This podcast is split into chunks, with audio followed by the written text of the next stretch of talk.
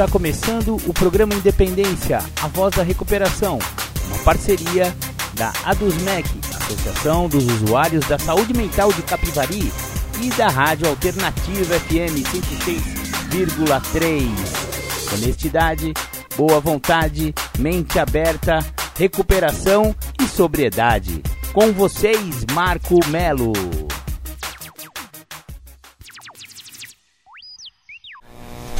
Esse é o programa do dia 12 de julho de 2020.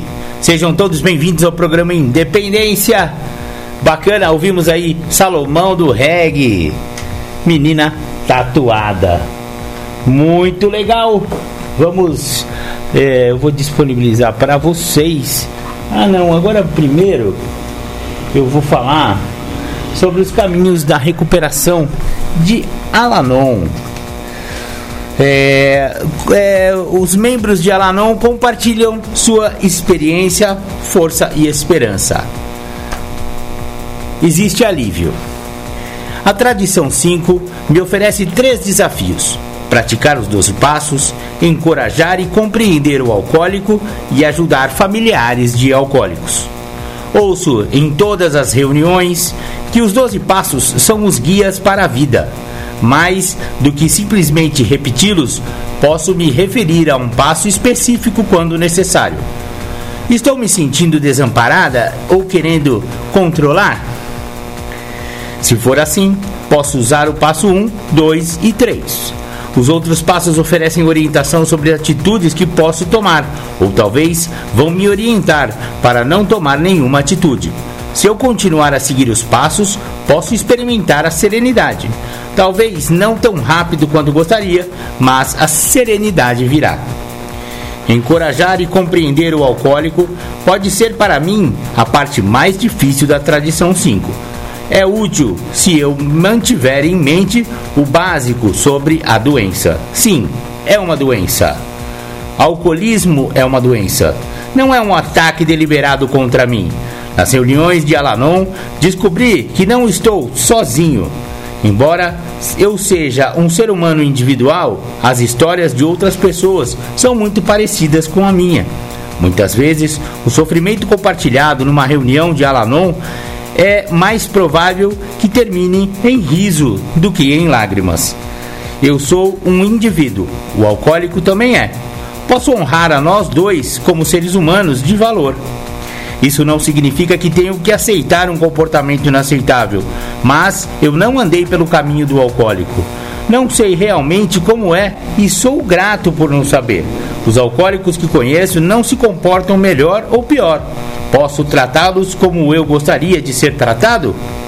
O que gostaria de fazer é encorajar e reconhecer suas boas ações, sem omitir as más. Para que isso funcione, preciso ser coerente, preciso ser responsável por minhas próprias ações e preciso deixar que os alcoólicos sejam responsáveis pelas deles. Para ajudar os familiares de alcoólicos, posso oferecer um caloroso acolhimento e conforto. Posso sorrir. Posso fazer com que eles saibam que eu acho certo eles chocarem. Posso me identificar com sua confusão e espanto Posso sentir empatia com eles sobre as suas expectativas que fracassaram. Posso escutar, escutar e escutar. Não dou bom conselho, não dou conselhos, não prometo um prazo final para a melhora. Acredito que o paraíso é um estado de espírito que cada um de nós pode visitar, quanto menos espera. Posso ouvir sobre o sofrimento das pessoas, posso compartilhar meu próprio sofrimento meu conforto vem de saber que eu não sou só eu e que há outras pessoas que se interessam e compreendem. Posso passar adiante o conforto que uma pessoa me deu. Pelas minhas palavras e ações, posso permitir que outras pessoas saibam que no Alanon estamos seguros e livres para compartilhar sentimentos. Não precisamos temer a crítica. Nada do que alguém disser jamais será repetido por outra pessoa, conforme o anonimato. Muito legal. Esse aqui é um trechinho do livro Caminhos para a Recuperação: Passos, Tradições e Conceitos de Alanon. É uma literatura oficial da Irmandade de Alanon. E as reuniões de Alanon, infelizmente as presenciais, estão suspensas por enquanto aqui em Capivari. Em breve voltarão, se Deus quiser, essa pandemia vai passar em breve. E aí voltarão as reuniões presenciais de Alanon, conforme nós anunciamos aqui. É, lembrando que se você for um familiar, uma esposa, um marido é, de um alcoólico ou de um alcoólico, uma mãe, um pai, enfim, um amigo, um primo, e que se sinta é, abalado por conviver né, com essa pessoa que bebe muito, né, que é um alcoólatra saiba que existe saída. Que você não precisa ficar sofrendo aí sozinho, sem saber o que fazer com aquele pingaiada. É, meu filho e minha filha, tem muito o que fazer sim. E principalmente cuidar de si. Através do programa do Alanon, milhares, milhões de familiares de alcoólicos no mundo todo descobrem uma nova maneira de viver, aprendem a conviver com uma pessoa que tem dificuldade com álcool, que seja um alcoólico, ou então um alcoólatra, para algumas pessoas, se preferir falar alcoólatra, não tem problema também. Mas a questão é, a pessoa tem problema com álcool, ele afeta a família toda. A família toda adoece com a doença do cara. Todo mundo sabe disso, do cara ou da mina, né? Porque o alcoolismo é democrático, ele pega na mesma proporção em homens e mulheres. É incrível que poucas mulheres acabam chegando nas irmandades anônimas. Alcoólicos Anônimos tem uma baixíssima taxa de mulheres, né? Menos de 30% são mulheres na Irmandade Mundial mas deveriam ser 50%, porque é essa a proporção na sociedade em que o alcoolismo acomete as pessoas. Portanto, meninas, se vocês também estiverem precisando de ajuda, não fique com vergonha, não fique achando que é só você, não. Tem muitas alcoólicas em Alcoólicos Anônimos que podem prestar esse tipo de ajuda. Reuniões de propósito feminino servem justamente para vocês, meninas, que têm um pouco de vergonha, talvez um pouco de medo de chegar numa sala que tem muito homem e tal. As reuniões femininas, né, de propósito feminino de AA, serve para vocês. Companheirinhas, não sofram.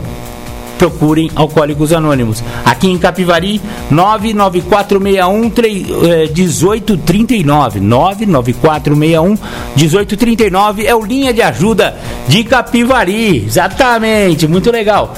Vamos Vamos para um giro nas Irmandades então, para ouvir sobre isso. Agora vamos fazer um giro pelas Irmandades de Capivari. Narcóticos Anônimos temos reuniões em Capivari e em Rafar. Capivari, reuniões segundas-feiras, quartas-feiras e sábados às 20 horas. O André de Melo 286. Rafar, reuniões terças-feiras e sextas-feiras às 20 horas. Lá no Salão Paroquial da Igreja Nossa Senhora de Lourdes, Rua Soares Hungria, 164 Centro. Alcoólicos Anônimos, Reuniões quartas, quintas e sextas às 20 horas e domingo às 9 horas da manhã. Rua André de Melo 286. Grupos familiares Naranon. Reuniões quintas 20 horas e domingos às 15 horas. Rua Dr. João Adolfo Stein, 480, Pão de Açúcar. Grupos familiares Alanon. Domingos 9 horas. Rua André de Melo 286. Pastoral da Sobriedade para familiares e dependentes Reuniões segundas às 19h30 na Igreja São Benedito, Rua Doutor Rodrigues Alves, número 50. Neuróticos Anônimos. Reuniões sábados, 15 horas. Rua André de Melo, 286, Sobreloja. Legal, voltamos com o programa Independência, muito bacana. Você ouviu aí as vinhetas das Irmandades Anônimas aí, sobre a AA, NA, enfim, né? Vamos agora de música, vou colocar aquela que tem muito mais a ver então com neuróticos anônimos e também com dependentes emocionais, codependentes emocionais também. Que é a música da Pete, eu sempre toco aí para vocês, eu acho muito bacana, ela tem tudo a ver com o programa Independência. Pete na sua estante. Sensacional, essa foi Pete na sua estante. Só por hoje eu não vou tomar minha dose de você. Se você trocar você por álcool ou drogas, também serve para você, pingaiada, para você, adictão, que ainda tá nativa. Só por hoje, nego. Venha conhecer o programa de 12 passos de ADNA. Vai fazer a pena, vai valer a pena conhecer esse programa que modifica a vida de milhões de pessoas no planeta. Agora eu vou disponibilizar para vocês uma temática do nosso amigo Julião. Antes, porém, vou mandar um grande abraço pro meu amigo Noel. Antes que eu me esqueça, ele me ligou ontem, né? Todo sábado Noelzinho me liga. Obrigado, viu, Noel, pela sua força. Obrigado por ter por ter chegado antes de mim, me aguardado, né? É assim que funciona o programa, né? O, o, que chega fica aguardando o próximo que vai chegar. Muito obrigado, Noel, também conhecido como Beuzinho da 15, atestadinho da Tereza, Pavãozinho, por aí vai, né, seu Noel? Você e seus multi-apelidos. Muito obrigado, Noel. Também vou mandar um grande abraço pro meu afilhado Vanderlei, pro meu afilhado Juarez. Muito obrigado pela audiência. O pessoal lá de Piracicaba, que tá sempre na sintonia com a gente aí, o pessoal do Universitário Universitário, Ângela, seu Tutu, muito obrigado, seu Adélio, né? E obrigado, seu Eulário, muito obrigado toda a família aí do, do AA que me acolhem sempre aí com muito carinho, com muito respeito, com aquele ouvido complacente, né? E não me julga. Isso é muito importante na recuperação das pessoas. Você saber que você não vai ser julgado e que também o seu anonimato será preservado. Você fica à vontade para poder abrir seu coração nessas irmandades maravilhosas. Legal, então agora sim, Julião, Júlio César Butti, o retorno eu vou falar sobre o retorno, a importância que existe na condição do retorno. Quando uma pessoa ele se envolve com o programa de passos, com o programa dos anônimos, a primeira coisa que ele tem que entender é a primeira pessoa do singular, que ela é exemplificada na escola, na infância, pelo eu. Então, quando a pessoa entra no programa e ela não entende a primeira pessoa do singular, tudo que o outro falar não vai ter fundamento para ela. Não vai ser de fator de agregamento. Então, o que, que essa pessoa vai receber dessa pessoa? Ela vai receber o retorno, mas esse retorno ela recebe dentro dos sintomas da doença, dentro das restrições que privam ela do benefício que o programa tem a oferecer. Somente esta pessoa se livrando de todos os tipos de restrições é que ela vive os benefícios. Então, se a primeira pessoa do singular ela não tem vínculo com o retorno, ela nunca vai fazer com que esse retorno se torne algo de ação. Recuperação é movimento, movimento é recuperação. Se a primeira pessoa do singular ela não pega o retorno que está sendo dado a ela, e ela não usa isso para se movimentar, obviamente o que tem validade para essa pessoa é o que já priva ela do benefício que o programa tem a oferecer. Que o benefício é muito maior do que parar de usar álcool e droga. O benefício é me libertar da doença da adicção, um segredo que tanto me escapou. E esse, esse segredo que tanto me escapou, não importa por quantos anos vem escapando a pessoa. Porque num determinado ponto da vida dela, ela toma contato com o uso da substância. Não importa se ela demorou 15 anos e agora ela tem 20 de idade, ela demorou 15 para ter contato com o uso de álcool e de drogas. E aí uma segunda pessoa fala, mas poxa, ele foi ter contato com álcool e com a droga aos 15 anos de idade, e agora ele está usando álcool e droga por 5 anos, ele tem 20 anos, e ele, poxa vida, ele era uma criança. Na realidade, o que faltava a ele é ter tido contato com a doença da adicção. Só que por parte dos seus familiares, que já traziam um quadro de um fator de codependência, esses familiares não entendiam que muitas das características que aquela criança expressava já eram de comportamentos adictivos. Então, com 15 anos de idade, não tinha como ele não escapar no caso, não tinha como a primeira pessoa do singular não ter um retorno que foi o químico. Naquele caso, o retorno foi o uso do químico. Por isso que o retorno, quando eu entro em recuperação, ele é de extrema importância. Por isso que nós temos um passo aonde eu vou reconhecer quem eu sou, da onde eu vim, aonde eu cheguei e para onde eu vou. Então eu tenho um passo específico, que nesse passo eu vou entender o que são minhas questões de ordem moral e comportamental. E aí eu tenho um retorno em cima desse passo. Então o programa é tão bacana, é um programa que me aprofunda tanto dentro daquilo que eu sou, que aquilo que eu sou tem a chance de deixar de ser se eu permitir o retorno do outro. Quando eu não permito o retorno, eu estou igual quando eu me encontrava jovenzinho, sem saber que eu era portador da doença, porque era um segredo que me escapava e dentro desse segredo eu não entendia porque eu não permitia com que ninguém me trouxesse o que é que estava me acontecendo. Eu já tinha ali uma série de características onde vinha as justificativas, as racionalizações, os questionamentos, as indagações, a minha culpa, a minha vergonha. Esses sintomas que falam nos passos dos anônimos, especificamente no primeiro passo. Então, quando eu me dou e me permito receber o retorno, quando eu me entendo que o retorno tem um sentido e eu uso esse retorno na primeira pessoa do singular, eu mudo a história do eu. Eu não mudo uma questão que eu era o cara que roubava. Não é que eu vou deixar de roubar. Não é que eu vou deixar de trair. Eu vou mudar a história do eu que me levou a ser ladrão. Eu preciso entender isso. Eu vou mudar a história do eu que me levou a ser um cara bígamo. Eu vou mudar a história do eu que me levou a ser um cara preguiçoso. O retorno serve para isso. Não é que o retorno vai me tirar a parada do não roubar. O retorno ele não vai me tirar a condição de pegar a vassoura e varrer. O retorno vai fazer-me entender por que, que eu sou preguiçoso. O retorno vai me dar a condição de compreender por que, que eu roubo.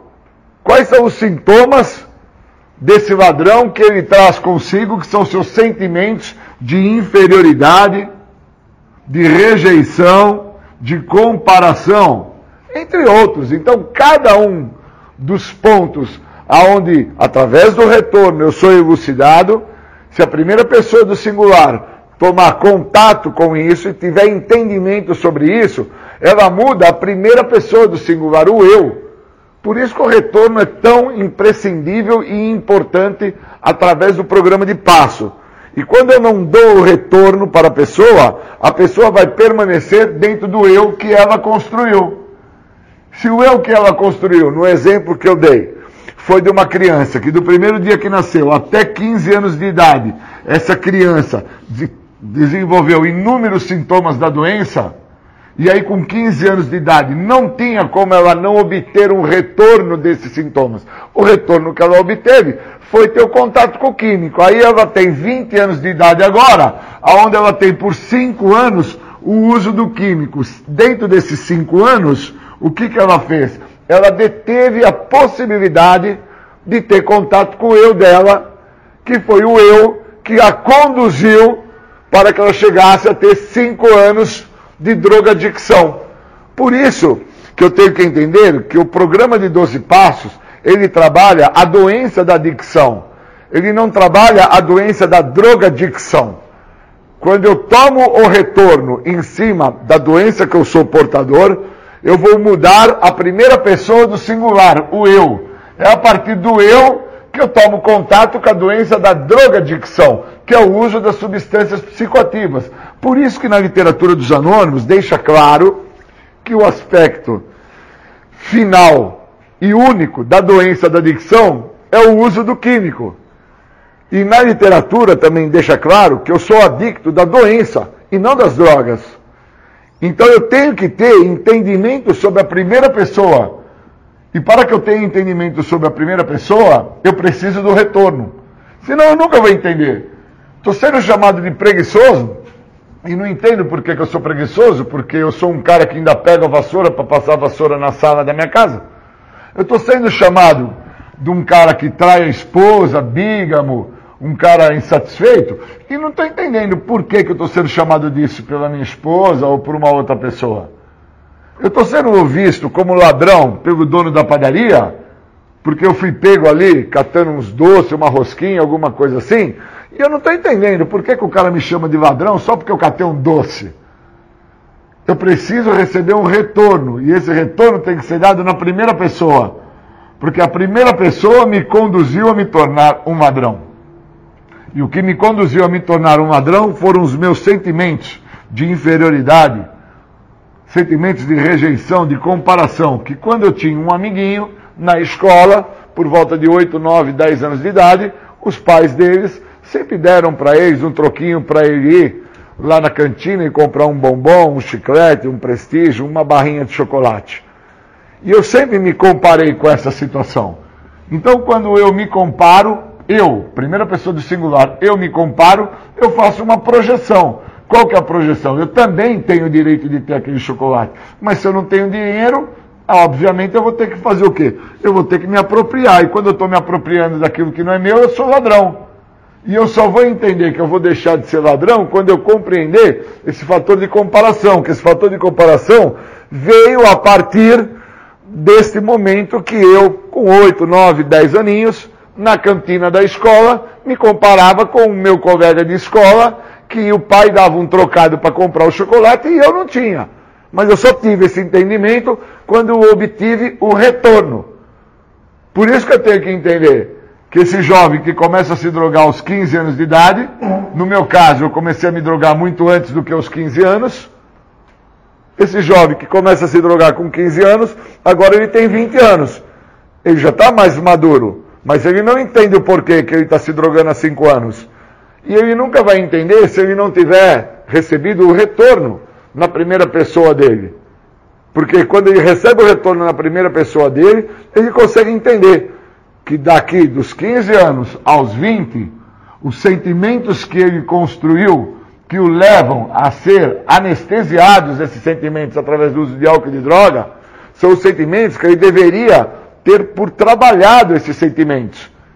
Pois ele não gostava do cabelo, ele não gostava do nariz dele, ele achava que o pé dele era grande, ele achava que a bunda dele era grande, ele se via com uma barriga é, diferente da barriga tanquinho que os amigos tinham.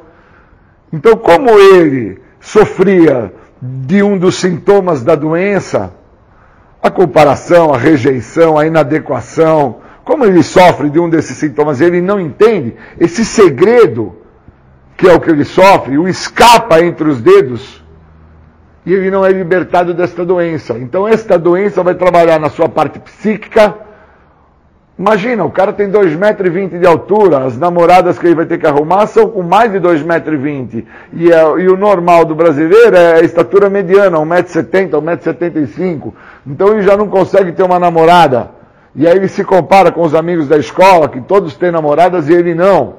Ele é um apto candidato a beber, ele é um apto candidato sofrendo da doença da adicção, onde a primeira pessoa do singular, que é o eu, que é ele, ele não tem um retorno sobre isso.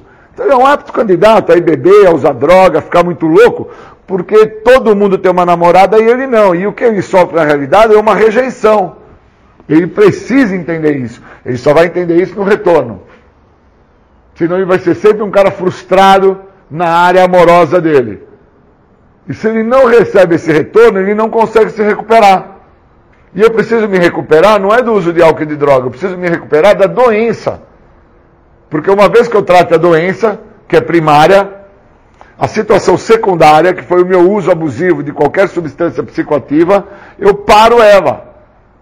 Então, enquanto eu não tenho essa compreensão, eu não vivo o que o programa me oferece.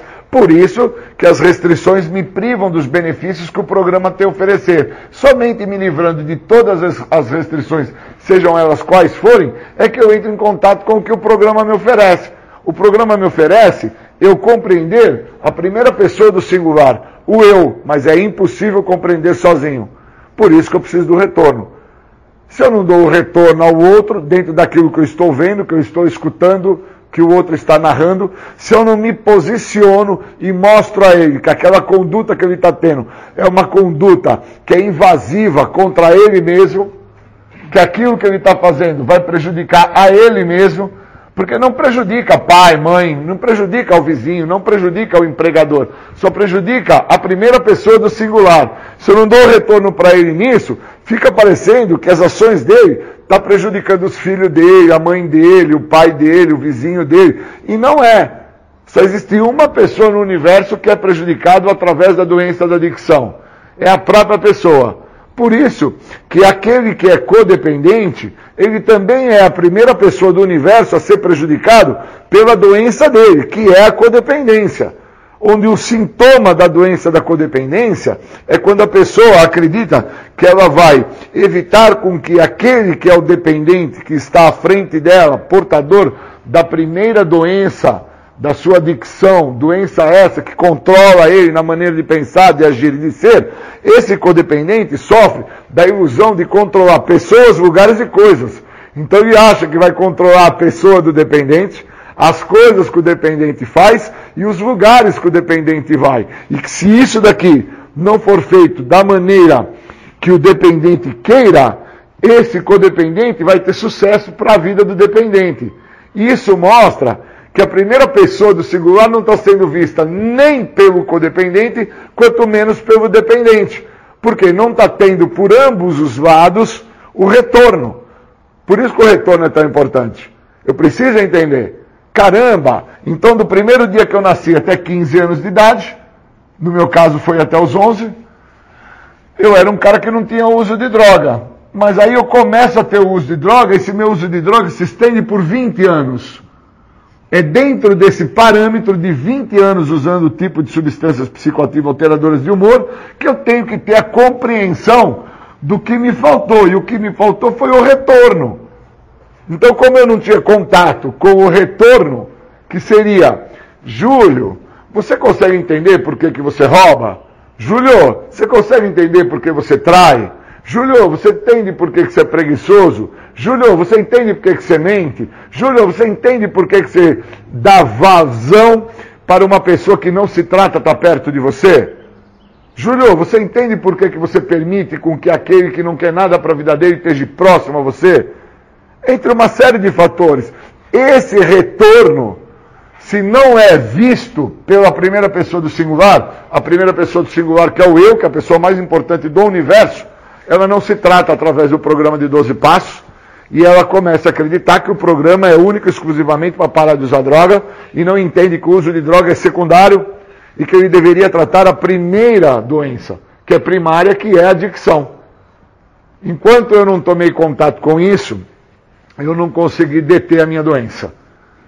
Por isso que alguns esquizofrênicos que acabam tendo uma situação secundária dentro da esquizofrenia, que é o uso de álcool e de drogas, quando eles acabam por assumir, dentro da primeira pessoa do singular, do eu deles, que eles têm um problema maior, que é a esquizofrenia, é a psicose, é a psicopatia, eles acabam por parar a situação secundária, que é uma necessidade desenfreada de tentar anestesiar o problema que eles trazem com eles que é um problema de inadequação, é um problema de falta de aceitação, é um problema de exclusão social.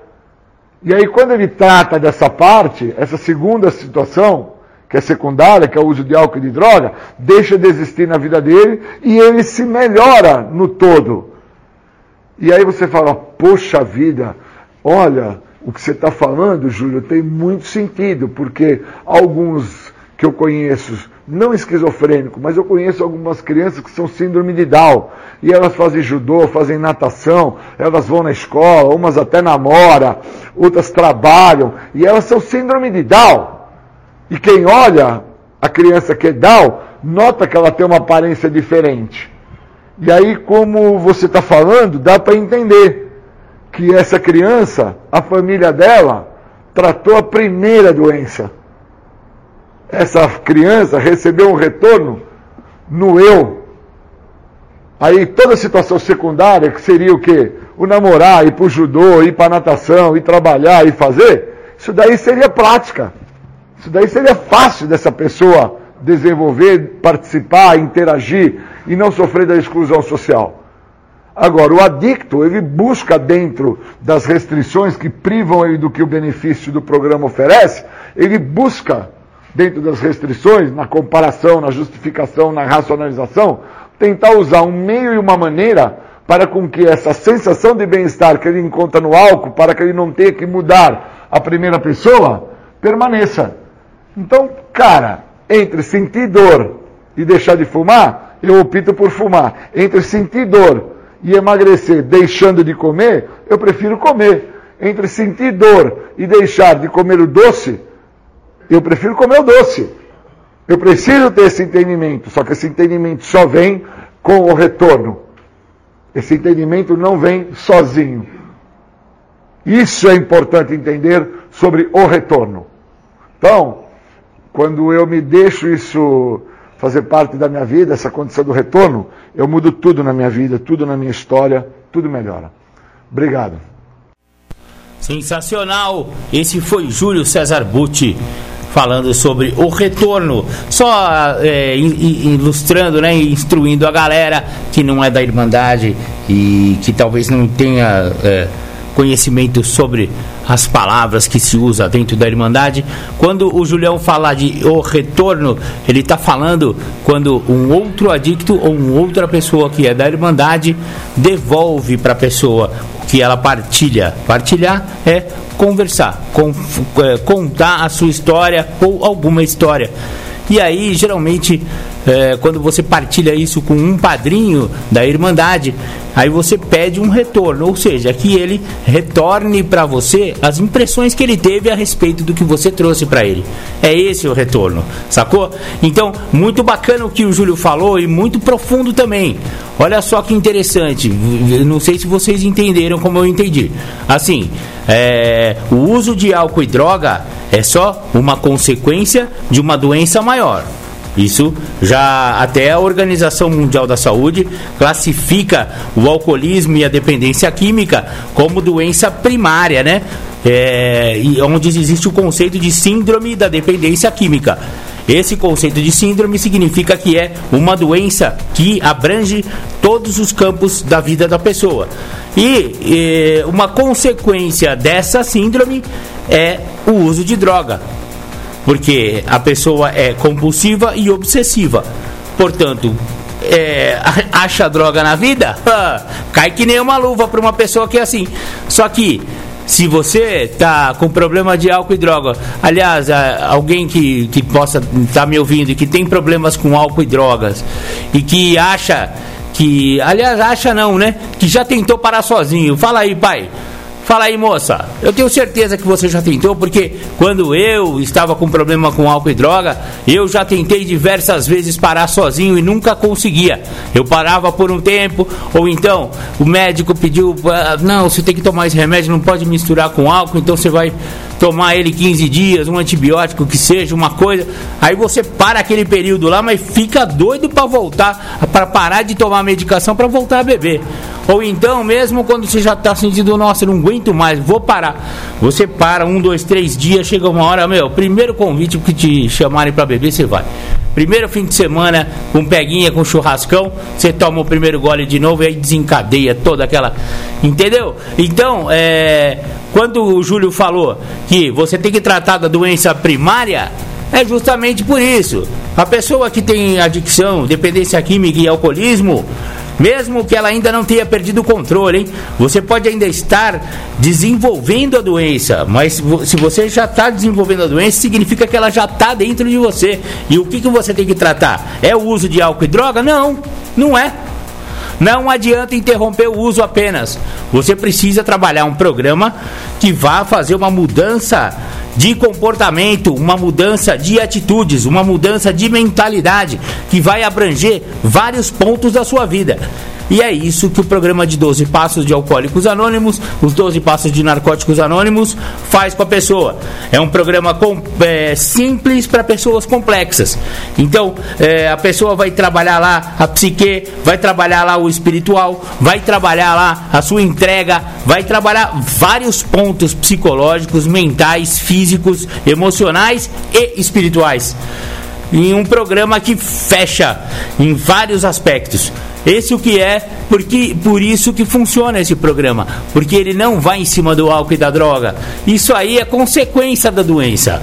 Então, vamos tratar a doença que automaticamente o cara para de usar. Olha que interessante que é isso. E é bem simples, é um dia de cada vez. Funciona. O mais importante, funciona. Procure Alcoólicos Anônimos, procure Narcóticos Anônimos. Ufa, é isso aí. Marco Melo na área. Agora vamos de música. Vou tocar aquela que eu adoro e eu sempre toco para vocês. Um dia perfeito. Quando o cara já viu que não dava mais as garrafas vazias. Meu, meu ouça só esse som. Uau, muito legal. Esse foi The Flanders, Um Dia Perfeito. Muito bacana, eu gosto bastante dessa, dessa música, principalmente a letra, a letra do refrão, né? Veja a TV ligada, a casa revirada, as garrafas jogadas, mas não resta ninguém. A cabeça lateja e dentro de você não encontra motivos para seguir além. A imagem no espelho pode até parecer, mas aquele ali não é você procurando um meio de voltar à vida, porque ela também não desistiu de você. Muito, muito bacana. É bem a, a fase ali que o cara perdeu para o álcool, né? Ele vê que toma vodka de frente para o mar. Foi bom quanto durou, mas não tá mais dando certo, né, pai? O, o alcoolismo é uma doença que vai avançando, né? Ela é progressiva. E só que ela é progressiva, incurável e fatal, papai. Toma cuidado com essa doença. Então, aquilo que funcionava no começo do seu alcoolismo, quando o boteco era da hora, cheio de mulherada junto, né? Você tomando uma de boa, fim de semana, suave. Isso aí não acontece mais, né, Pio? Não dá mais certo, né? Aí agora já toda vez toma demais, não consegue sair do boteco, todo mundo vai embora, você continua lá, todo mundo quer vazar lá da balada, ou todo mundo quer ir embora lá do, do churrasco, acabou o churrasco, o cara, não, vamos comprar mais uma caixa, cara, tá legal aqui, mó barato. Ó, oh, filho, não tá legal, não tá mó barato, todo mundo tá indo embora, e você fica insistindo. Eu acho que você tem problema com álcool, parceiro tem problema com álcool e a solução Alcoólicos Anônimos. Maravilha! Legal, vamos. Que? Opa, agora estamos na hora do nosso intervalinho aqui. Já já a gente volta.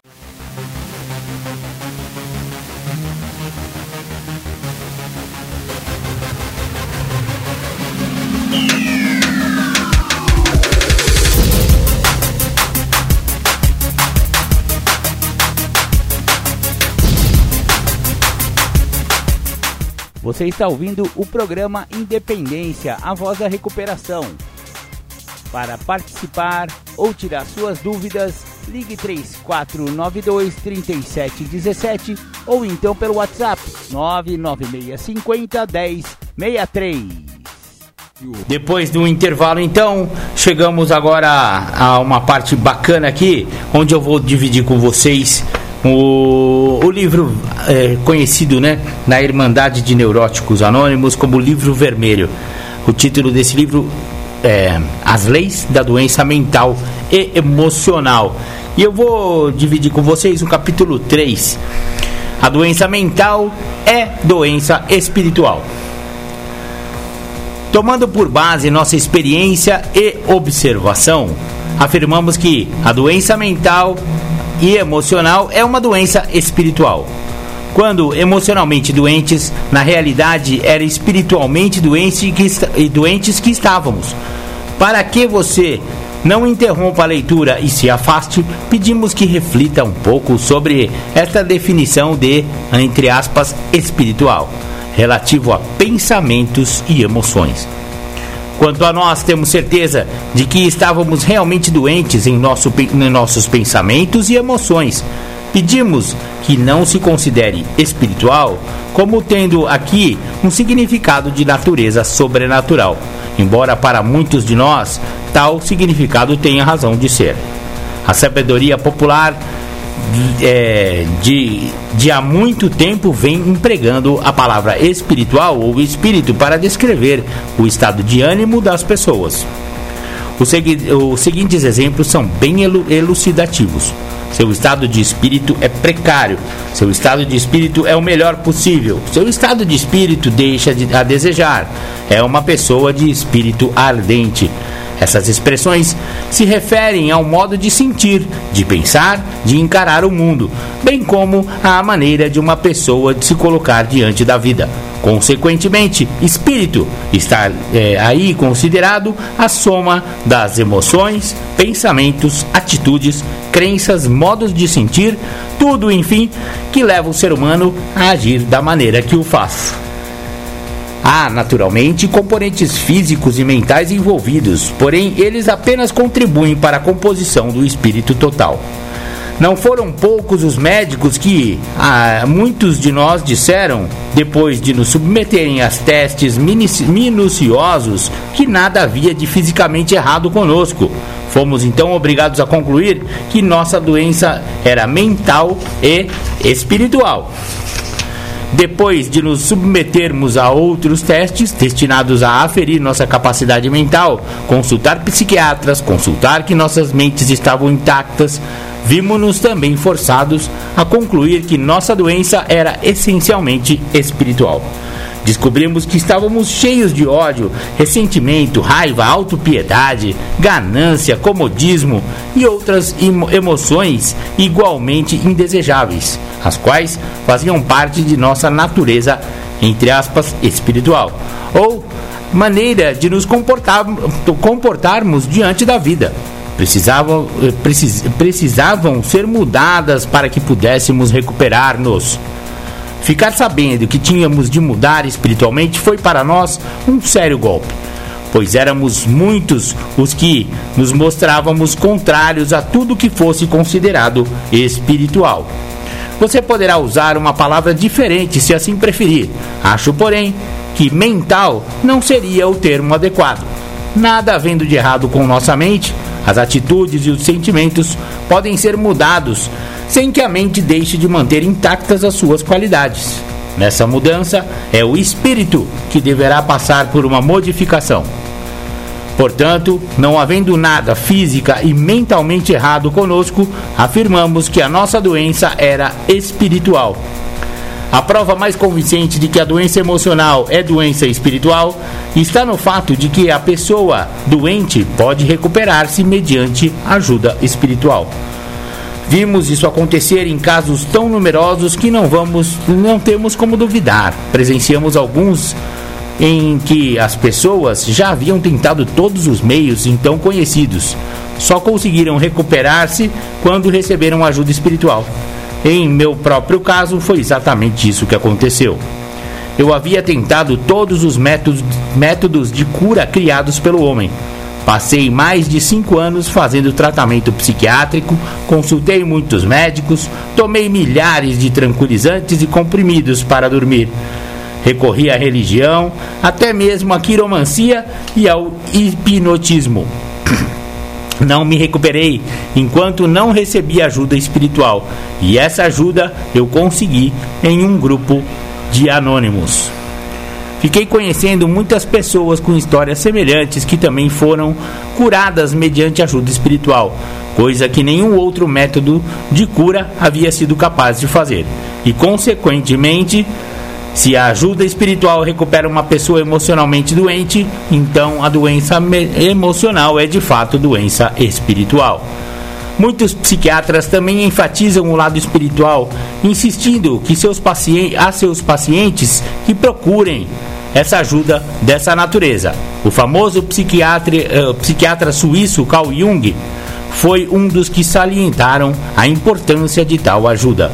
Hoje em dia, são grande em número os que os psiquiatras que declaram ser preciso algo mais do que a análise.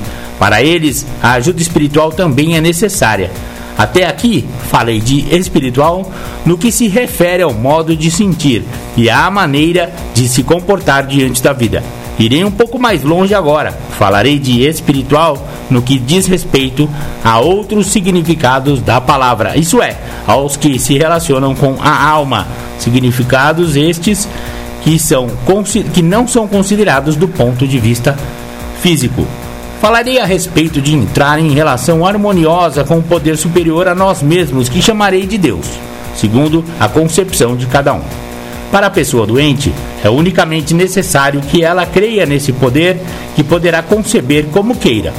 Poderá concebê-lo como sendo a força da gravidade, por exemplo, ou o movimento dos átomos, a evolução, o amor entre os seres humanos, qualquer coisa, enfim, não importa seja qual. É preciso apenas que, como já dissemos, que admita a existência desse poder, e isso é a existência de algo superior a si mesma.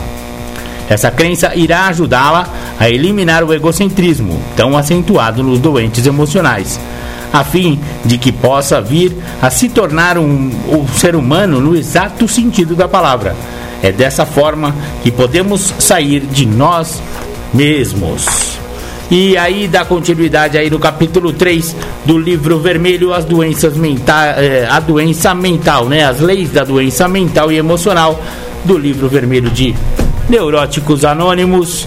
Queria dividir com vocês essa parte aí. Legal, vamos um pouco agora de música. Vou tocar para vocês Lohama. Vai na moral. Mais firme fica um prego a cada martelada. Esse foi o Lohama. Vai na moral. Da hora esse som aí, galera. Eu acho bem legal. Bom, recebemos uma pergunta aqui. É, normalmente quem consome drogas consideradas leves como a maconha acha caretas aquelas que a condenam. Dizem que o uso moderado da droga estimula a criatividade e libera a ousadia. Como convencê-los a parar com o consumo se só enxergam benefícios?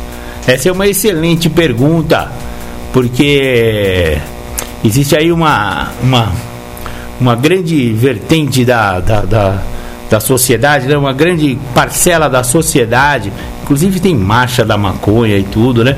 E o programa Independência não é contra a maconha em si e nem contra os usuários da maconha em si, mas sim estudamos né, as consequências espirituais, filosóficas e médicas né, dentro da ciência do, do que acontece é, dentro do cérebro da pessoa, dentro do espírito, dentro da mente, né? Então, não é uma unanimidade de que a maconha só tem benefícios, pelo contrário, né? Existem muitos malefícios no uso prolongado e contínuo de maconha.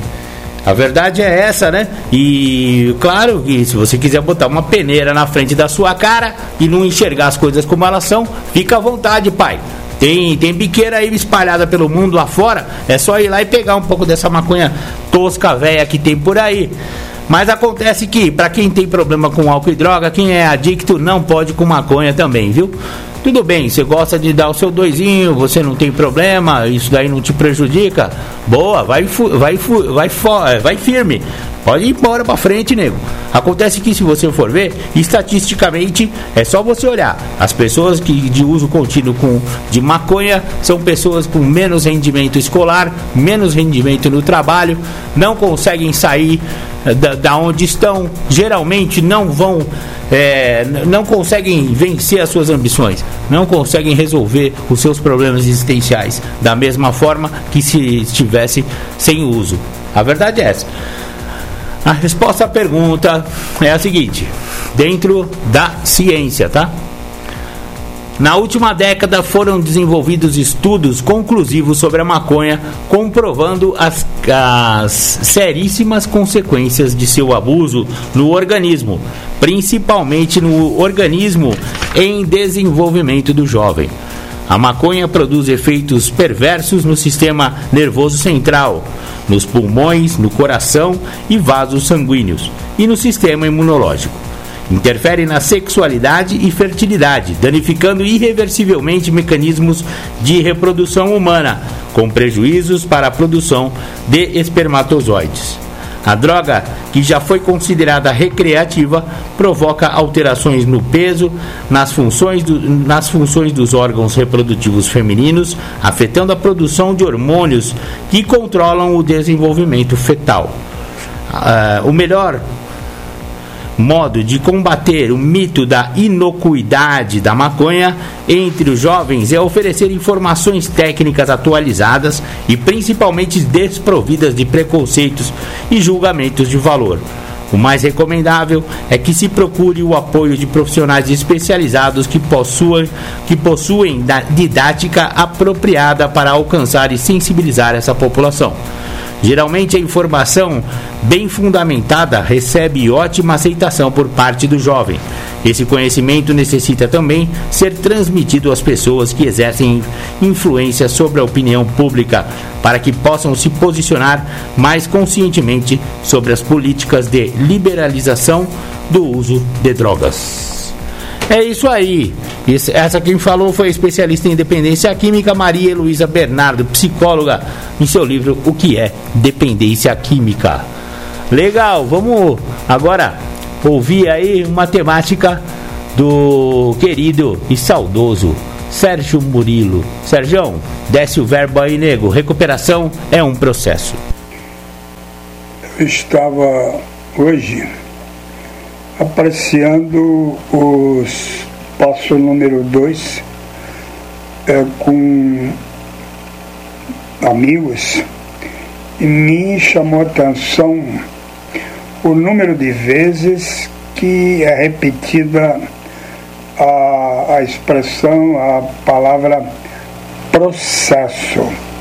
Eu nunca tinha observado isso, muito embora tenha lido centenas e centenas de vezes esse passo também. Não sei os outros, não me lembro, mas vou fazer uma pesquisa. E impressionante como é repetida a palavra é, processo, processo. Aí eu estava pensando sobre isso e concluí o seguinte, é, tem duas grandes situações na recuperação de um adicto que pretende se manter limpo e conquistar a qualidade de vida. É, ele fala de fatos, acontecimentos corriqueiros do dia a dia, nas suas relações com o mundo, nas suas relações consigo mesmo, e ele fala de fatos tentando é, se livrar de incômodos, né? Partilhando fatos. Isso é muito corriqueiro, muito comum. E uma outra situação é um processo de recuperação. Digamos que uma pessoa que pretende conquistar uma qualidade de vida, ela fique apenas falando de fatos, ela não consegue recuperação ela consegue um socorro imediato, um alívio imediato, porque, claro, se ela partilha as dificuldades do dia a dia, ela faz isso que é para aliviar, jogar para fora. Mas essas situações com as quais ele tem dificuldade de lidar e por isso incomoda intensamente, essas situações elas vão continuar se repetindo. E aquilo que a gente chama de recuperação é, é conseguir aliviar aquele padrão de relações com a vida para que é, fatos desagradáveis não continuem acontecendo. E se continuarem, que eles tenham cada vez uma intensidade menor, que cada vez eles nos incomodem menos. Então, é, como é que se, se, se a pessoa partilha fatos, ela não consegue se livrar da, da produção de fatos que a vida lhe apresenta. Suponhamos que essa pessoa que pretende a recuperação, ela tem uma base irritadiça, é raivosa, estressada, ela é, tem assim uma incapacidade muito grande de sobreviver nas situações de pressão que a vida vai lhe proporcionar nos seus dias dia a dia, no seu dia a dia. Então ela vai sempre responder aos ataques da vida ou às situações onde ele está pressionado de uma maneira raivosa. E se respondendo assim, ele vai criar mais problemas do que ele já tem. Então, dentro dele existe uma forma é, que faz com que ele se relacione sempre da mesma maneira. E quando você está num programa dito de recuperação, o grande esforço é para poder aliviar o modo de viver é, que não está funcionando direito. Não tem alívio, não tem conquista de melhoria ou qualidade de recuperação a partir do momento em que a pessoa apenas partilha as suas dores. É a mesma coisa que a pessoa tem uma doença física e ela fica reclamando do seu estado de doença. O fato dela reclamar não faz com que ela conquiste melhora, se tiver melhora no seu horizonte. Vai fazer muito pelo contrário com que a vida se torne impossível né, por conta da doença que ela tem. Então, quando a pessoa partilha fatos, ela não está num processo de recuperação, ela está num processo de alívio para poder novamente, diante de situações parecidas com aquela nas quais ele sempre sofre, ele responda sempre da mesma maneira. Então, a sua estrutura não mudou. A única coisa que ele conquistou foi uma plateia de pessoas que têm alguma paciência para poder estar tá ouvindo as suas lamúrias. Como é que, que há um processo de recuperação? Quando há um, um, um processo de envolvimento com o programa. Então, assim, é claro que a pessoa precisa encontrar meios para se aliviar das dores que povoam a sua vida, dores psicológicas, emocionais. Mas é importante e fundamental, e mais importante ainda que isso, é um trabalho basilar, um trabalho que encare a estrutura interna que produz um jeito de viver que não é legal.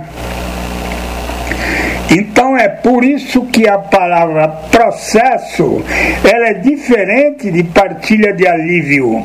E o programa, através do segundo passo, você pode observar lá que essa repetição da palavra processo significa alguma evolução na direção da conquista de, de, de mudança de padrão de repetição. Quando eu estou dentro de um processo. O que está acontecendo? Eu estou me permitindo ser provocado por ideias que me transformam. A busca de recuperação significa é, aceitar é que ideias que eu ainda não tenho. Então, quando eu estou num programa partilhando passo, quando eu estou num programa é, permitindo, me permitindo ser bombardeado por perguntas que têm origem nas literaturas de recuperação, eu estou em movimento constante, eu estou numa situação de incômodo com aquilo que eu sou e, e com a situação e com que eu me apresento diante das minhas relações no dia a dia. Quem está num processo de recuperação, se permitindo ser provocado, bombardeado por ideias transformadoras, é, observa que as dificuldades fundamentais, que são a manifestação de um caráter problemático, de uma, de uma dificuldade muito grande de relação com que quer que seja, é, começa a aliviar e perder a tensão neurótica que a compõe. Existe um, um assim, você observa que a quem está é, se permitindo essa provocação está num movimento de mudança.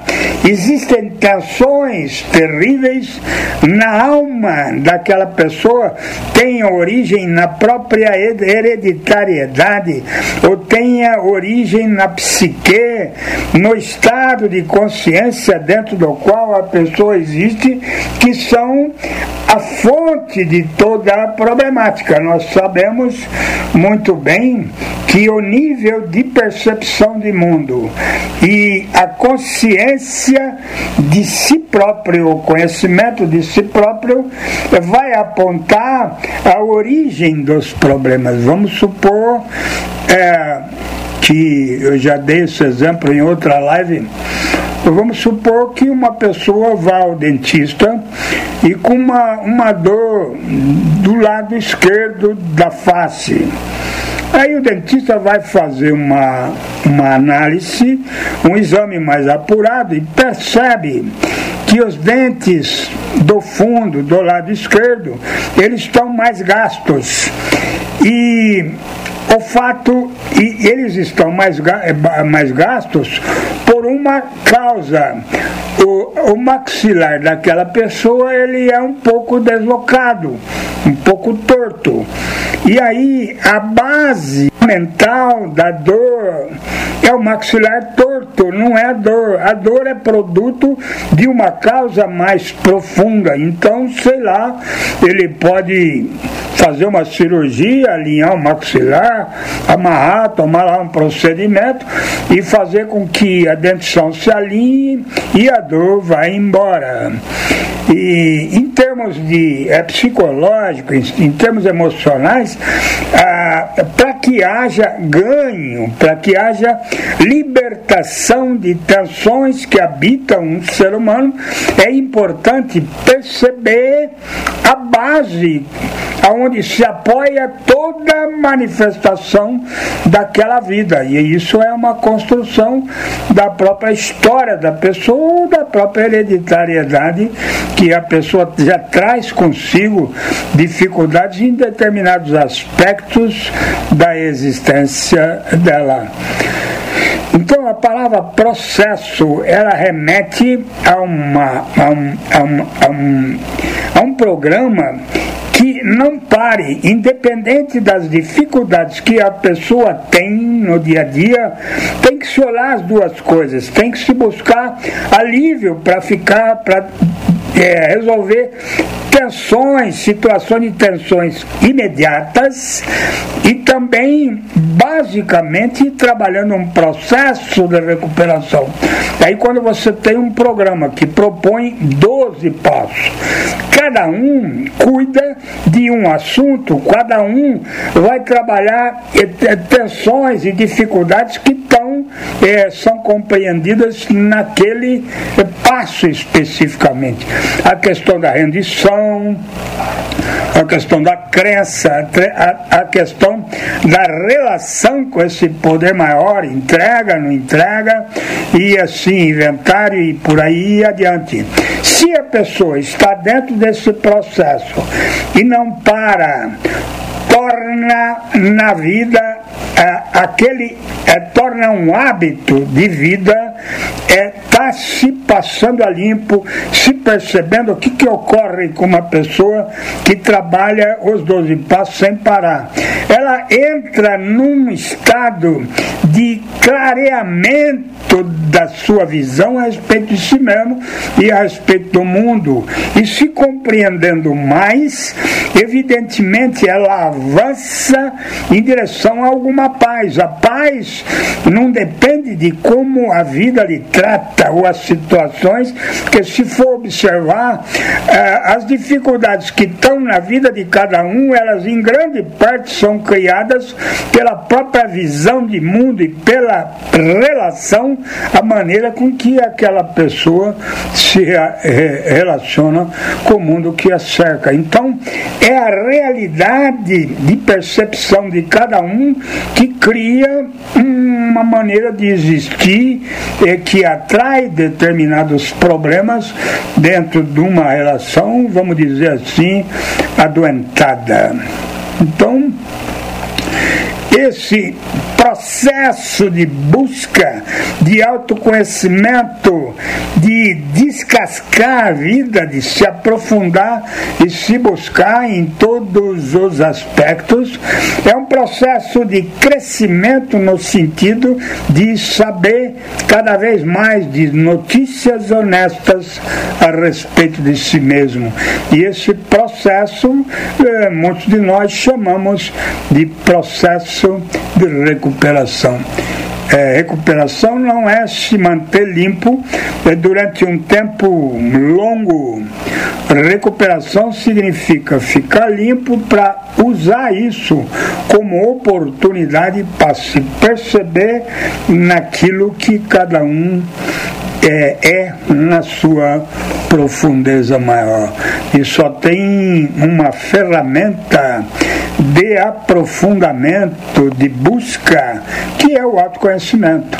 O autoconhecimento não adianta autocrítica, não adianta a, a recuperação de um ser humano, ela não significa um jogar com a vida e ganhar não significa um jogo psicológico, onde eu aprendo a lidar, isso eu faço, aquilo eu não faço. Isso são regras de sobrevida, são regras, é, são é, regras de segurança para alguém que não soube viver num período de muita imaturidade e mergulhou no uso de drogas e veio acordar ali pelos 25, 30 anos desconstruído, é, numa situação é, psicológica, emocional falimentar. Então, é, todo navegante de uma vida nova, uma vida limpa, uma vida sem álcool e outras drogas, há que se entrar dentro de um processo. E esse processo é movimento. Movimento do que? Movimento de busca, de esclarecimento a respeito de si mesmo e do mundo que nos cerca. Então essa palavra processo, ela chama atenção porque processo é diferente de estar parado. É diferente de parar de usar substância e ficar parado contando história de tempo do uso ou desfiando sonhos é, de grandeza e de busca e de conquista. Não tem nada a ver com isso. Parar de usar droga é entrar no estado de busca e no estado de movimento que vai restaurar uma vida que não foi nem construída e dar ordem numa vida que está na mais completa desordem. Então a palavra processo é fundamental para se entender é, o fato e o processo. Se parar em cima do fato e ficar partilhando fatos desagradáveis que aconteceram, não há crescimento pode haver alívio, às vezes nem isso. E aí, num determinado momento, a pessoa pode até desanimar, falar: eu estou limpa e a vida não me é generosa. Eu, eu queria ficar limpo e receber é, benesses, é assim, é, é o mesmo sistema de recompensa. Né? Usou droga e tem um resultado prazeroso, lá se é que ainda você tem prazer no uso de substâncias. Então, não é no sentido de receber o presente, as benesses, ou a conquista, ou o troféu para aquele que está dentro de um processo, é a segurança de que ele está no caminho certo. Parar de usar não é ficar parando, parado e, e ficar olhando para a vida e se orgulhando de estar parado. Se parar, o trem pega, tem que se mexer. Então a recuperação leva a um estado maior de percepção, a um nível de acordar espiritualmente e existir com uma paz sonhada eh, nos tempos de miséria. É isso, queria dizer isso e disse, obrigado a todos aí que estão me acompanhando aqui, estamos juntos mesmo.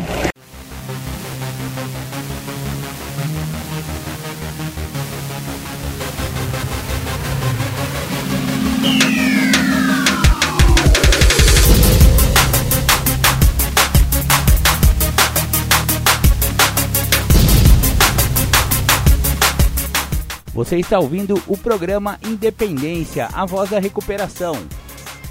Para participar ou tirar suas dúvidas, ligue 3492 3717 ou então pelo WhatsApp 99650 1063. Vocês ouviram aí Rosa de Saron, muito bacana, bonita música, tem a ver com a partida, né? Deste plano material. Legal. É, existe um, um livro da Nova Consciência, editora Nova Consciência aqui de Capivari, é, do Miguel de Pierre. Drogas, saiba o mal que elas causam a nossa saúde, fazem a nossa saúde. Saiba o mal que elas fazem à nossa saúde. O, o Miguel é um, é um senhorzinho muito bacana, eu o conheci, é, não pessoalmente, né? Mas eu, eu ajudei a diagramar esse livro aqui e tive muito contato com ele, conversamos bastante por e-mail e tal, trocamos muitas ideias.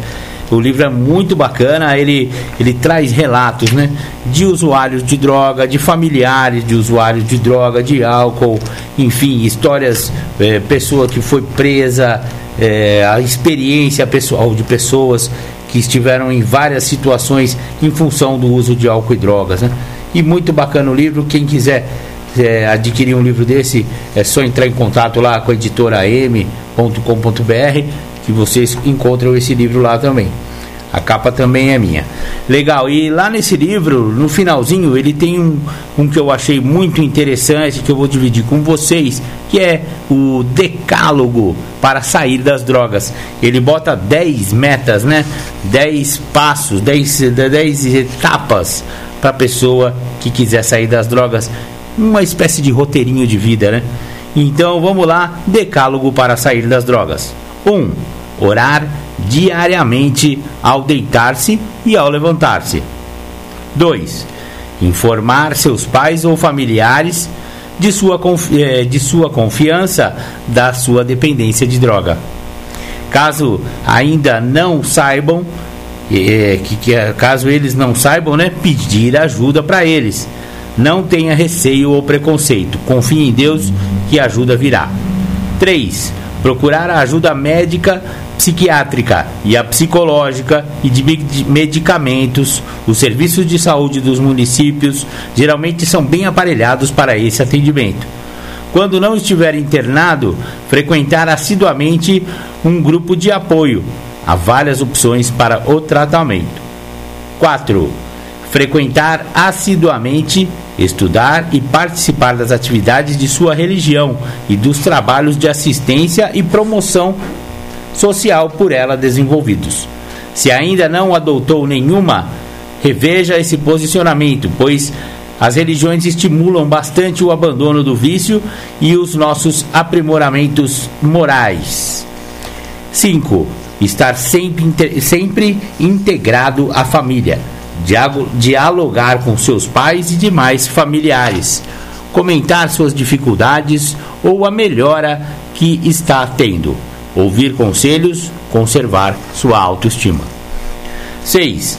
Enquanto não conseguir sua libertação, não se sentir é, e é, não se sentir seguro, não retorne à companhia de amigos que são dependentes, mas quando encontrá-los, procure motivá-los também a se tratarem não frequente bares e outros locais onde estão usando qualquer tipo de drogas. 7. Desculpar e entender as pessoas, até mesmo familiares, se porventura não confiarem em você. 8. Procurar trabalhar. O trabalho, além de ser um bom exercício para o corpo, é muito mais para a mente e ajuda a anular o vício não abandonar a faculdade, cursos ou estudo que estiver fazendo. Preser, é, pre, persevere em todos os objetivos elevados que esteja realizando. E, finalmente, 10. Não se estressar, desanimar ou revoltar-se se em várias tentativas não tiver sucesso persista no tratamento medicamentoso, nas orientações recebidas e na abstinência. Não deixe de participar do grupo de apoio. Tenha esperança, fé e peça ajuda. Confie em Deus, mas procure exercitar e desenvolver ainda mais seu potencial de força de vontade. Quem persistir vencerá. Se outras pessoas conseguiram abandonar o uso de droga, você também conseguirá. Bacana, esse aí foi Miguel de Pierre no seu livro Drogas Saiba o Mal que elas fazem à nossa saúde. Muito bacana, seu Miguel, muito obrigado. Bacana. É, agora, para finalizar o programa Independência, nós vamos ouvir Júlio César Butti, A Trajetória. Bom, bom, primeiro para mim é um privilégio e um prazer ser chamado por vocês para falar. Segundo, falar da base que estrutura o programa de tratamento para mim é extremamente importante e válido para a vida daquelas pessoas que têm problemas com a doença da adicção. Eu primeiro preciso entender que eu chego a um centro de tratamento, ou chego a um grupo anônimo, ou chego a um sistema carcerário, ou chego a um sistema hospitalar, vindo de uma trajetória que me levou até aquele local. Então eu tenho que compreender que não importa aonde eu estava, não me importa o processo a qual aonde eu cheguei. Eu preciso dar uma devida atenção a algo que antes da onde eu estava é o que fez com que na trajetória eu chegasse lá. Senão eu não entendo o que está me acontecendo. Se eu não entendo o que está me acontecendo, eu crio aonde eu chego uma imagem. Então eu crio a imagem da empresária, eu crio a imagem da boa mãe, eu crio a imagem da boa filha, eu crio uma imagem e tento sustentar esta imagem, sendo que esta imagem é um devaneio, é uma ilusão, é um delírio, pois o que é real e verdadeiro consta na trajetória que eu, de certa forma, tive na minha edificação como ser humana. Então eu, como mulher, porque o caso aqui hoje aonde eu estou falando é para um grupo de mulheres. O caso eu, como mulher, eu tenho que entender a minha trajetória. Senão eu fico acreditando que eu sou boa mãe, que eu sou boa filha, que eu sou empresária, que eu sou uma pessoa socioeconomicamente estável. E a realidade é que não me importa onde eu estava, não me importa aonde eu cheguei. O que eu tenho que dar atenção é a trajetória porque é na trajetória que eu fundamento a situação. E se eu não olhar a minha trajetória, eu nunca vou conseguir aonde eu me encontro, seja no sistema carcerário, seja dentro de um grupo anônimo, ou seja dentro de uma clínica, ou num centro de tratamento, ou num hospital psiquiátrico, que são os resultados finais das trajetórias a quais eu acabo por fazer parte, porque eu vivo dentro deste processo. Então eu, como mulher, tenho que parar o devaneio.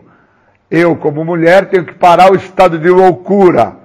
Senão eu não interpreto a minha trajetória e não consigo falar dela. Construo uma mentira. Que eu tenho carro, que eu tenho barco, que eu tenho moto, que eu tenho casa, que eu tenho avião, que eu tenho helicóptero, que eu tenho, eu tenho, e na realidade me falta. Não é que eu tenho, é que me falta. Então eu sofro da inveja, sofro da comparação, sofro da falta de aceitação, sofro de reservas.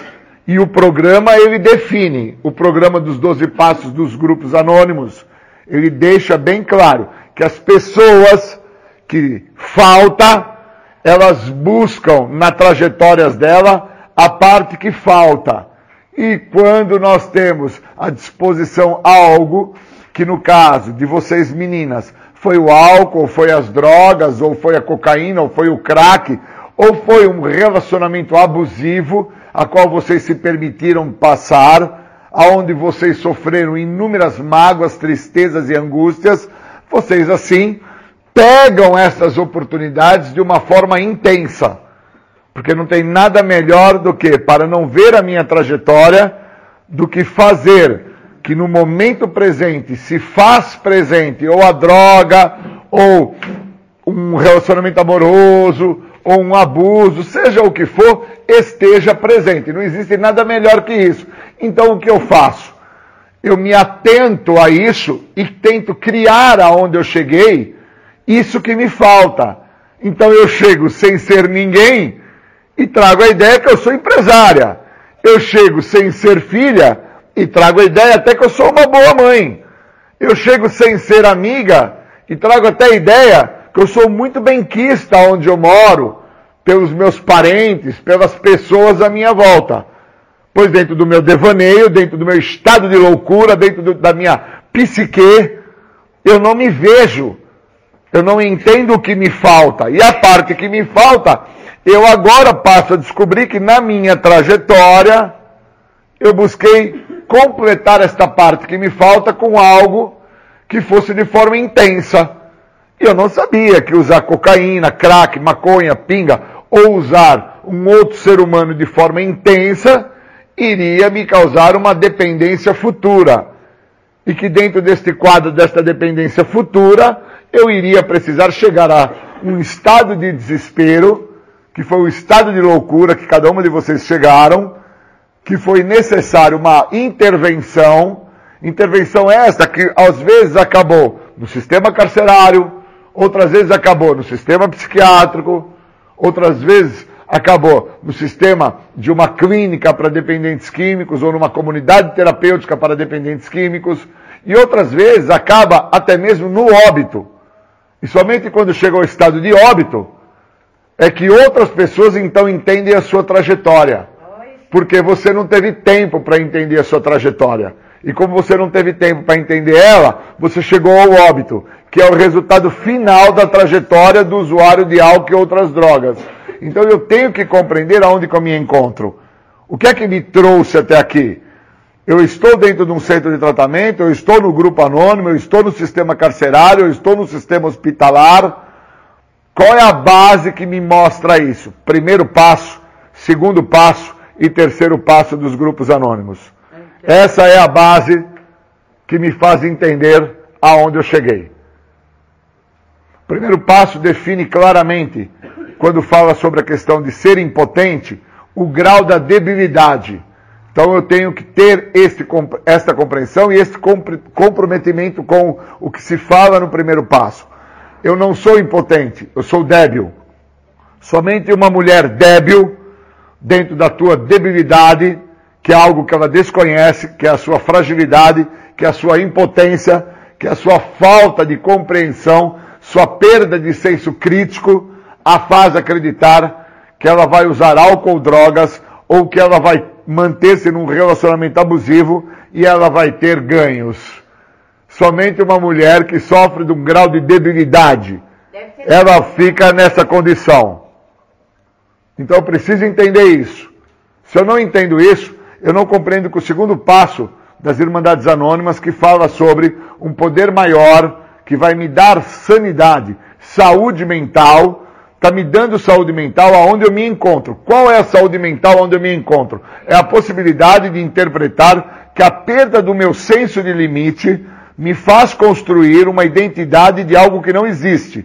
E aí, aonde eu me encontro, eu tento trazer a ideia que eu sou boa mãe, boa irmã, que eu sou empresária, que eu sou proprietário de casa, de carro, de barco, de lancha, que eu sou uma pessoa que tem uma vida muito melhor. Eu preciso entender que no segundo passo eu fico lúcido para compreender o que está me acontecendo e os motivos que me trouxeram até onde eu me encontro.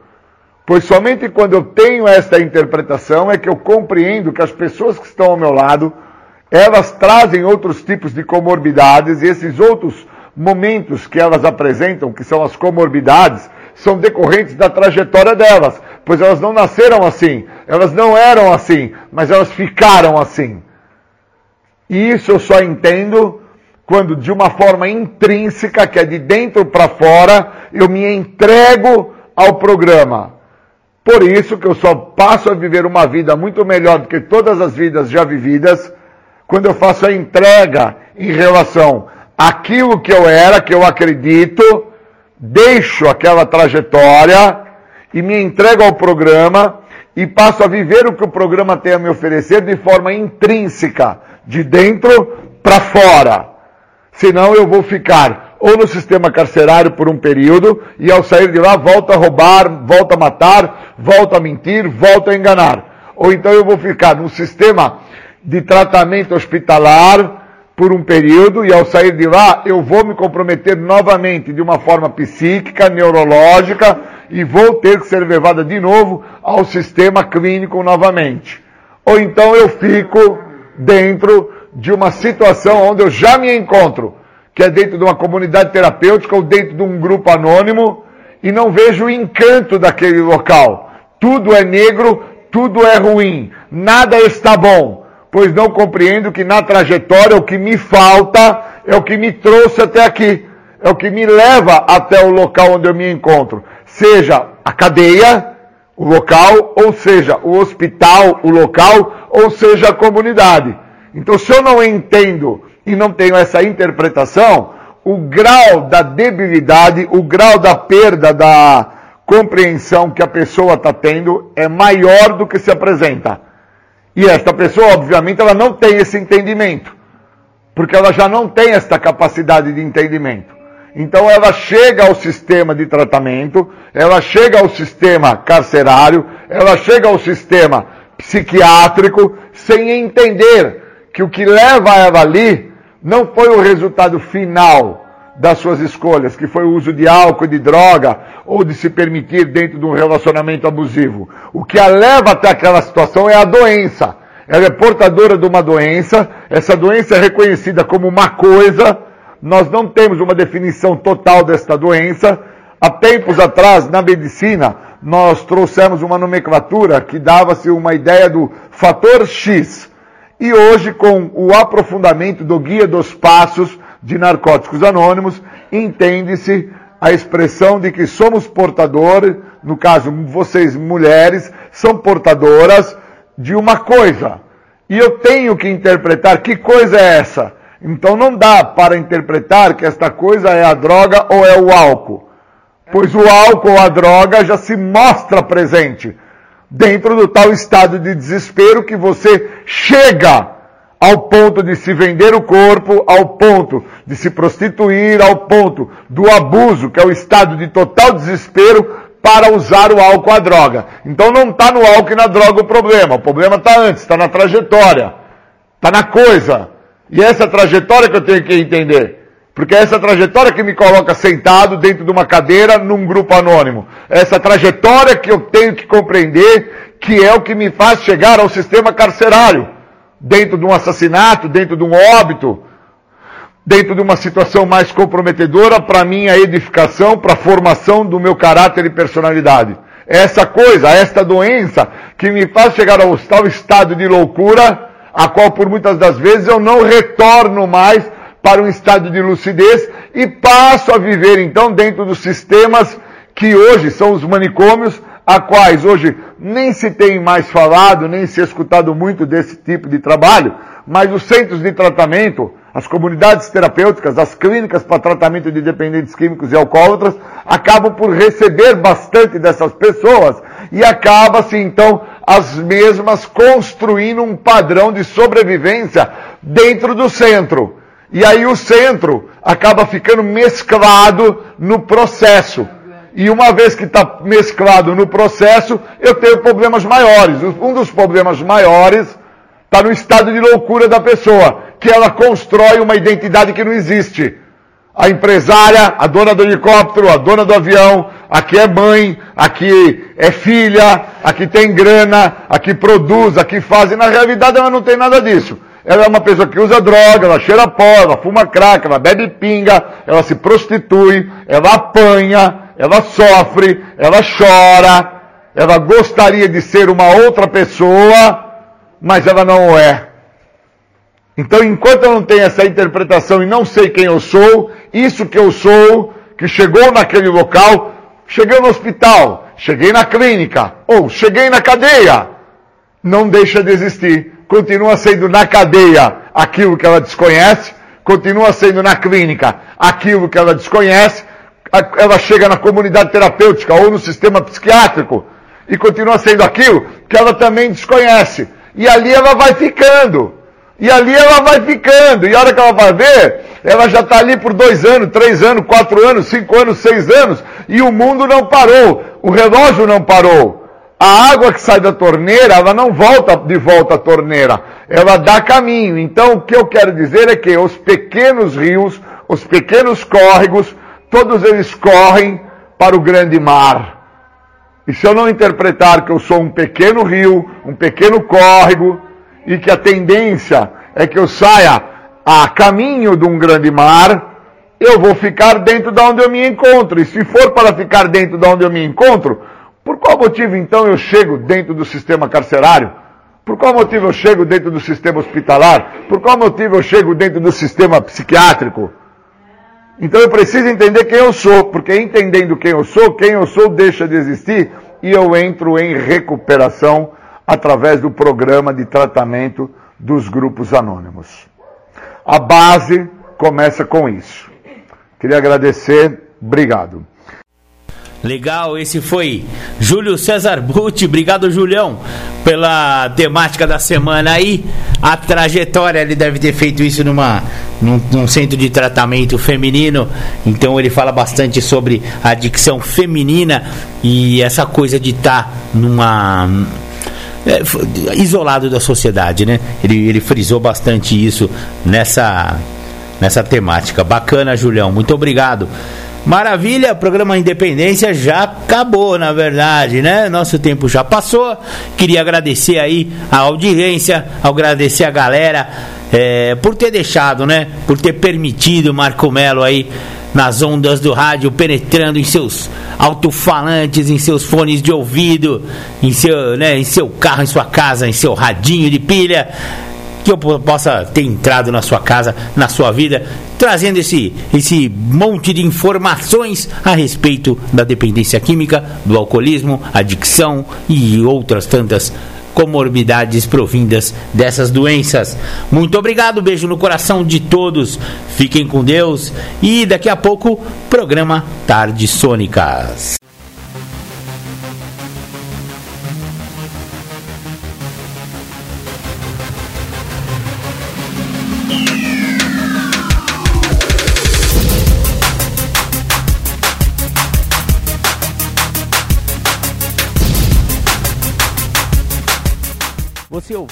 O programa Independência, a voz da recuperação, uma parceria da ADUSMEC, Associação dos Usuários da Saúde Mental de Capivari e da Rádio Alternativa 106,3. Até domingo que vem, com mais informações a respeito de dependência química e alcoolismo. Obrigado, até mais!